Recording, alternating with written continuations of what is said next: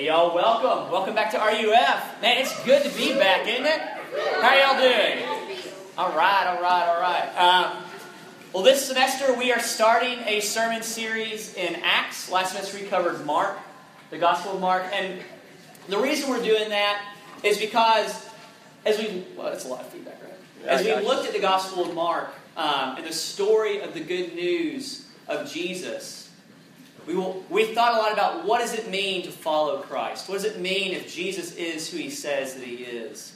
And Luke, what he does in Acts is he shows us okay, when people believe this guy, when people believe in Christ, what do they do? And what kind of power do they have to go out into the world? Are they alone? Or is God with them? And so that's what we're looking at this semester in Acts. We're looking at, it's a sermon series called Loving by Doing. What do we do with the love that God has poured into us? What do we do with that? Um, so, just a quick little bit of background here. Acts was written by Luke, who was probably a companion of the Apostle Paul, written probably around 80, 70. Uh, it's about the history of the early church as it spread from Jerusalem to the rest of the world.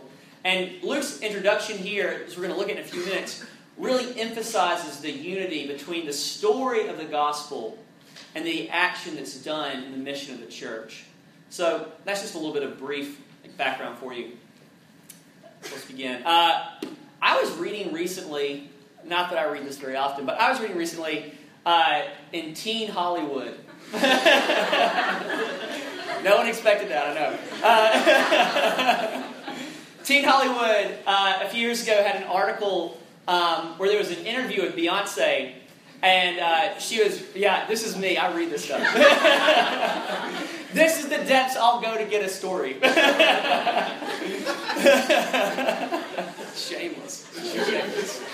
Uh, but uh, they had an interview a few years ago with Beyonce, and they were asking her, like, Beyonce, what was it like when you were kind of on your rise to fame? Like, before you were married to Jay Z and, like, could, like, release records without any kind of announcements, you just, like, Instagram it, like, what was it like when you were, like, on your way to the top? And she told a story. She said that like, she was in Destiny's Child. So this is back in the Destiny's Child days. Uh, she, I'm chronologically giving you Des- like Beyonce's career. Uh, but she was in Destiny's Child, and they had just kind of started to like pick up some momentum and get steam. And she said that like she, it was still at that point where she could go in public places and like people wouldn't recognize her.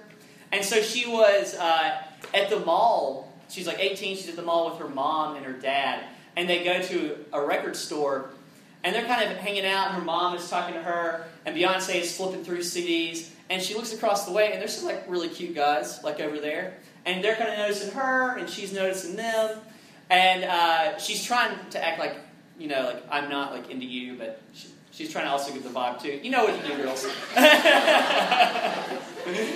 uh, and her mom is talking to her the whole time, and then out of the blue, her Destiny's Child song starts playing on the loudspeaker. So, like, what do you do when you're talking to your mom? You're like flipping through records, like guys are giving you the vibe, and your top 40 hit is coming on the radio. Like, she had another option. She started to sing along to the music and like dance the music video out. and her mom, without missing a beat as she's talking to her, just turns around and slaps her in the face. Yeah, I'm not. I'm not advocating that. she slaps him in the face and she says, No child of mine is going to do that. Act like I raised you right. Don't act so arrogantly. Um, and I'm not advocating that, obviously. But what that made me think of was the, what the gospel calls us to do, what the Bible calls us to do, is to be who we are, to act like the people that we are right now. And if you're God's children, then act that way, right? Take your power, take your privilege, take your knowledge, and get on your knees and serve people. Because to be someone's child is to look and act like your parent. And if God is your father, then do unto others as he has done unto you. Be holy as he is holy. Be loving as he is loving. Our problem is this that we don't we usually know where to start. It's easy for us to do missional things. Know, like I'm gonna I'm gonna get really caught up in serving the community. I'm getting really caught up in serving Chapel Hill or UNC. It's easy to go out on kind of those crusades, but it can be difficult to know why. And the why is really the beginning of mission. We can do the wrong things for the wrong reason. We can do the right things for the wrong reason. But you need to know the why to start you out. You know, I never presume that all of us here are on the same page about spiritual truth. But as God's people, what we need to know is who we are. Because from that will flow what we do. So tonight we're going to talk about three things. We're going to talk about the why of mission, the what of mission, and the how of mission. The why, the what, and the how. So let me read Acts 1 through 8, and we'll get started. This is Luke writing.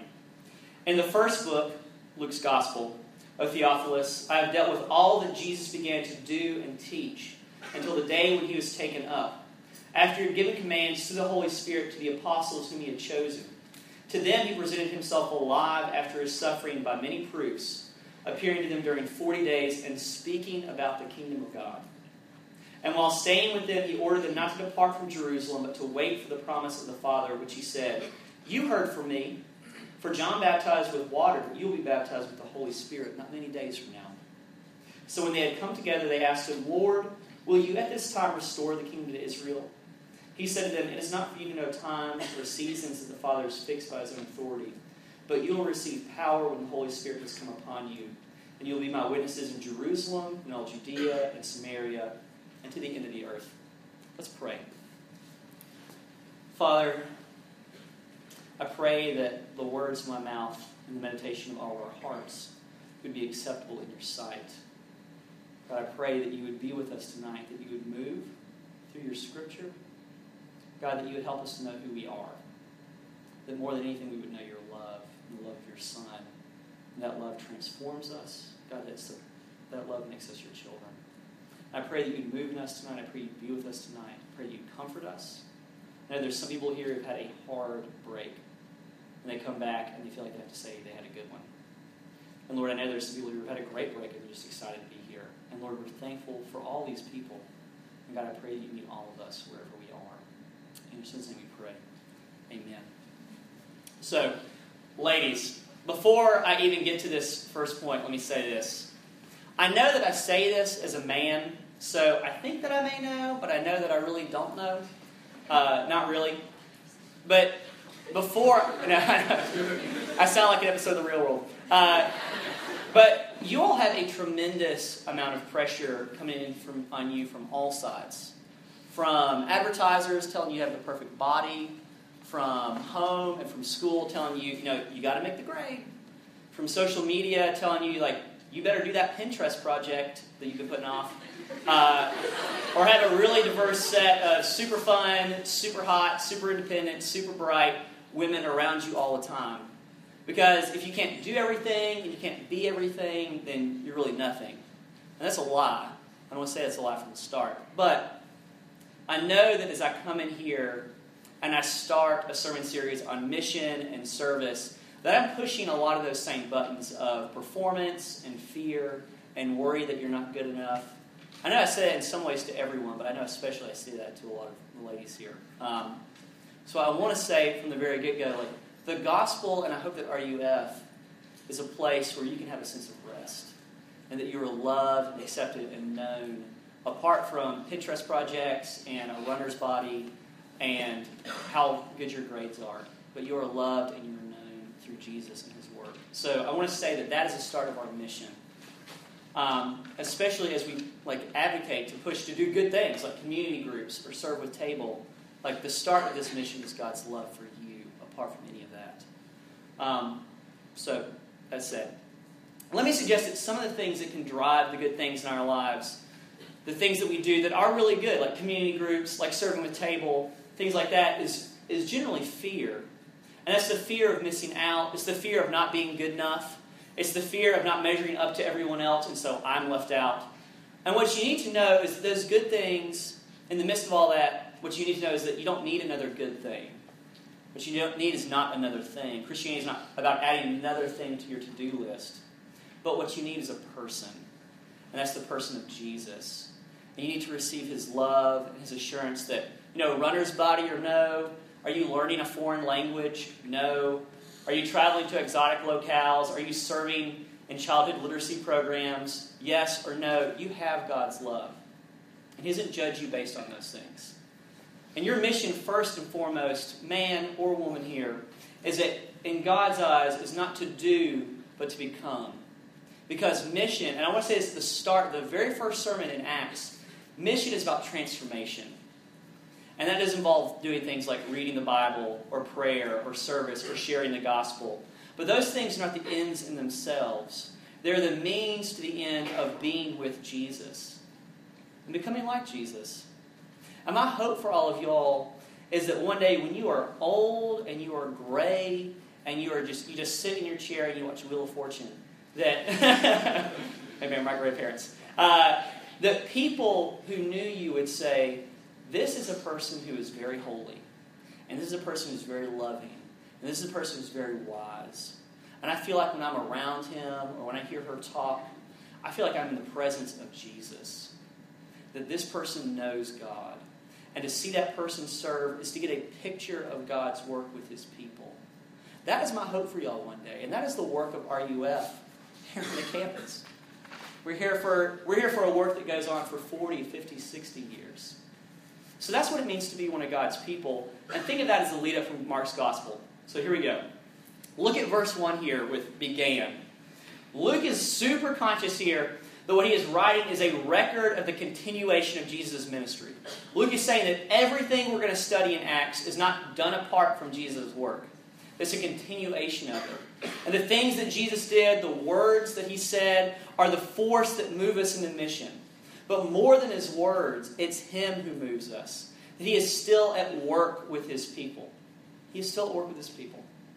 Look also at the way that the first few verses are centered around the events that have come right before this, right? Why is that? Because Christianity is about history. Look at verse 3 right here. He presented himself alive after his suffering by many proofs, appearing to them during 40 days and speaking about the kingdom of God. And whether you're reading Luke's gospel or Acts of the Apostles, you have to be impressed with the fact that Luke is very consciously writing history. In his gospel, he puts names, places, dates to the events that happen. And Acts, he does the same thing. And I say that because sometimes we're told that the early church is not really that concerned with history. They're interested in creating kind of their own brand of faith. In, back in the day, there were lots of competing Christianities, and the one that we're part of now is the one that kind of won out. However, let me just suggest this that if your faith is supposed to be based on history, then you have tons of interest in history. In one of his letters, the Apostle Paul says, you know, let's just get down to brass tacks. You know, if Christ has not been raised from the dead, then what we preach is in vain and your faith is in vain. If this isn't reliable history, then what are we doing here? Like, let's go sell car insurance and watch How I Met Your Mother and like be done with it, right? but Luke is very conscious that Acts is much, is much more about the fact that the news is too good to ignore. That this is real, this is true, that God has broken into history because a real man with a real body has really died for sinners. And that's the good news of Acts. And if that's true, if that's a story that the Bible tells, and the story that we're trying to live out here in RUF through community groups, and through prayer groups, and through public worship, then that's not just for us on our own. It's not just for the people in this room. But that's for everybody. Christianity is for everybody. The Bible is for everybody. And because this work is based on the work that Jesus began and is continued to do, you can't judge who's going to take it and who won't take it. You just have to give it away, right? Because here's the logic of mission. In the birth, the death, and the resurrection of Jesus, the true meaning of history has been revealed to us. This isn't just truth for me on my own, this is public truth. It's universal, like the laws of gravity or the color of the sky. It can't be private opinion, right? If it was just opinion, it's just opinion. But if it's truth, then it's true. And we share that with people by talking to them or inviting them into RUF. We give them the opportunity to know the truth about themselves and to know who they are because they can know the true story that we're all a part of. And y'all, that's a good gift. That's a really good gift. What if, as you struggle with figuring out what your career is going to be, or you struggle with figuring out, like, what kind of person am I going to marry? What if somebody could come alongside of you and help you to figure that out? and help you know yourself and know this larger story that you're in. So you can figure out, oh, I'm going to be a, oh, it'd be a good idea for me to be a doctor. This makes sense for me. Oh, it'd be a good idea for, mar- to, for me to marry this person and not that person. That makes sense for me. Would that be a gift that would be given to you if someone did that? It's the same way to offer someone else Christianity. You see, to be let into the truth and to become a part of that truth means that you're put in the same place as the apostles right here. That you are part of the words and the deeds that Jesus began and has continued to do, right? That means that all of our stories and our parents' stories and the story of UNC and the story of North Carolina are each just part of this big story that Jesus is telling and that he's redeeming, that he's working in the world. Okay, so if that's the why, then what's the what? What's our goal? Look back here at verse 3. When Jesus appears to these people after 40, day, 40 days after his resurrection, what does he tell them about? What does he tell them about? He speaks to them about the kingdom of God. And the vision of God's kingdom is that all people everywhere would know him. What he desires is that we would not be strangers or aliens, but that we would come close and we would know God as his children. He desires for people of every language and race and culture to come to him and that desire is not just for people of Western civilization or for white people, for some black people, for Asian people. It's for everyone. For Arabs, for Indians, for all the peoples. God doesn't discriminate. He doesn't discriminate based on language or race or culture. And God's mission is that He became a man and He died on a cross so that all of these people, in spite of their race or their language or a history of ethnic conflict, would be reconciled to Him and in Him would be reconciled to one another. And that is a beautiful thing. And that is what our mission is about. And that is what RUF is about. That we're here to reach everyone, regardless of color or race or sexual orientation. All the students, we're here for all of you, to serve you, and to help you learn how to serve. Okay, so how do we go about this mission? Look at verses 4 and 5, and then 8 here. And while staying with them, he ordered them not to depart from Jerusalem, but to wait for the promise of the Father, which he said, You heard from me, for John baptized with water, but you will be baptized with the Holy Spirit not many days from now. And verse 8 But you will receive power when the Holy Spirit has come upon you, and you will be my witnesses in Jerusalem, in all Judea, and Samaria, and to the ends of the earth. You know, there's a lot that we could say about the Holy Spirit. I know that when I talk about the Holy Spirit, that may freak some of y'all out. Uh, but as we go through Acts, he comes up a lot more, so we're going to have to say more.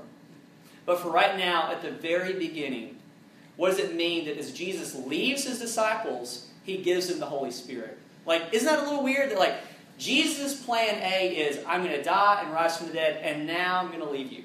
And I'm going to go be with my Father, and I'm going to send you this other person, the Holy Spirit. First and foremost, the Holy Spirit means that you are not alone and you are not powerless. And the same God that has loved you and given himself for you is still with you. And he has been with his church for 2,000 years. That is why the beginning of missions is not an action of ours, but it's the presence of this new reality. It's the presence of the Spirit with its people. It's the presence of God in power. And some of y'all need to hear that because for some of y'all, RUF is like your only lifeline to like a Christian community. That you spend so much of your time, and in a wonderful way, with people who don't believe the Bible, who don't believe about Jesus in the same ways that you do. And that's a great thing. That's you being a light among the world, and yet at the same time, you feel how hard that is. And it is so good for you to come in here and worship with us. And it's so good for you to come in here and be with other Christians. And what you need to know is that the Holy Spirit is with you and God has not forgotten about you when you're out and you don't see any other Christians in that classroom. Or when you're volunteering with a music program or an arts program and you're the only Christian there. Like, you need to know that God is with you in that. And that He has given you power to love people and power to speak the truth. And that is a good thing. And others of y'all spend so much time with Christians that you need to sit to read here uh, the way that Jesus talks about how he will send his disciples and his apostles out from Jerusalem and Judea and Samaria and to the ends of the earth. You need to know that part of the Holy Spirit's work is to push you out to places where the gospel hasn't gone and to be with people who don't know the Lord. And that's a good thing, and you don't have to be afraid of that. Because God is with you, and He has not forgotten you, and He gives you strength to move, and He gives you strength to go out. Because the Holy Spirit, at the end of the day, is not about like showing you the future. He is not about giving you Jedi mind powers. But what he is about is sometimes I think we think what he is about is that is telling you who God is and what he's like. And his mission is that you would know God's love deep down in the very center of who you are, and that he would help you show that to other people. Like we talked about in our call to worship, that you would be a light on the hill. And where does that light come from? But from God. Otherwise, your mission will always be about you and getting people to love you and having people follow your plan and your goals. It will never be about God and His work if you do it apart from God. Our hearts will twist everything. My heart certainly is the seedbed for every sin. And apart from God's work, I will use you. And I will use the people around me. But through the Holy Spirit telling us who He is, what He calls us to do, we can move with genuine love into people's lives. And that's a beautiful thing. Here, I'll end with this. This past December, I went to RUF training in Dallas, and the last day of training, we heard from an older pastor, a man named Skip Ryan. And only a few years ago, Skip was the head of one of the largest churches in the Dallas area. I don't know if you know that much about like Dallas, Texas, but like think of Dallas, Texas as like the really big, obnoxious, like rodeo cowboy belt buckle on the Bible Belt. Like it is like boom. Like everybody there is a Christian or talks about Christianity. Like there's a hundred mega churches. Like, but Skip Ryan was this hugely successful pastor there. So like big fish in a very big pond.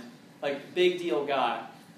Until a few years ago, and this is not like private news or anything like that. Skip and his wife made a video about this and sent it out to churches and their friends and family. So everybody knows about this. But a few years ago, Skip became addicted to pain pills.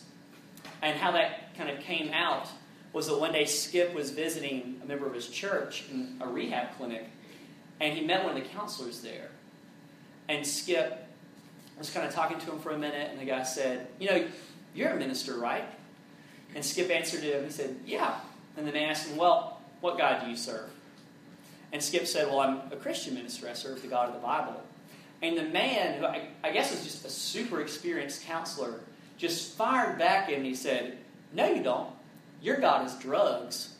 and Skip, straight up that minute, like, just put everything down and checked himself into rehab. He never, he didn't leave for six weeks after that.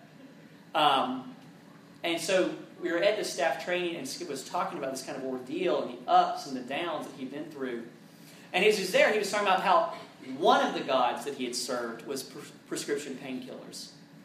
But he also talked about how there were tons of other gods in his life, tons of other idols that he'd served. And they had names like work and success and feeling accomplished and checking things off a list.